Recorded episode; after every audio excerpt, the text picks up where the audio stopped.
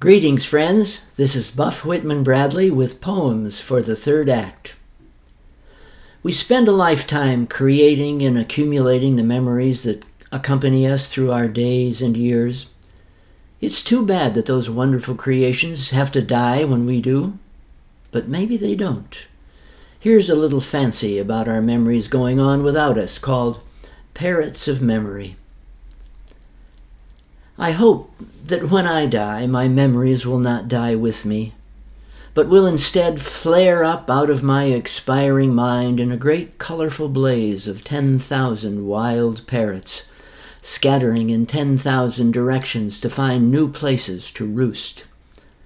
Perhaps one of the younger ones will come across someone hiking for the first time, where my beloved and I hiked today along the wooded lakeside damp and muddy and rich with winter decay, mushrooms of all kinds and colors sprouting on rotting logs and popping up through the duff, a pair of irate kingfishers complaining vigorously about two fishermen invading their space, a pileated woodpecker heard but not seen pounding heavily on a dead Douglas fir, the low sky and the gray lake mirroring each other and perhaps just as that parrot of memory from our winter walk today alights in the thicket of neurons inside her skull, that first time visitor will pause on the trail to look and listen and fill her senses with the forest life all around her, surprised to remember so vividly a place where she's never been.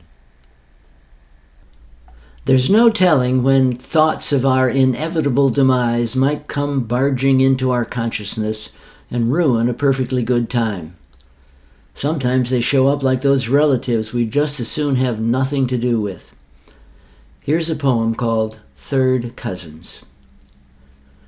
During my cancer year, thoughts of death kept showing up like busloads of lugubrious third cousins barging into the house uninvited and making themselves at home.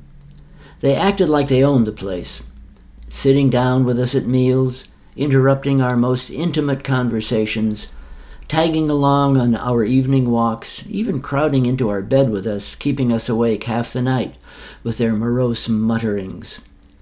It was difficult enough to be dealing with the after effects of surgery and the implacable walloping of radiation treatment without having to cope with those morbid reminders of my possibly imminent demise. When I tried to ignore them, they'd sneak up behind me and shout, Boo! in my ear.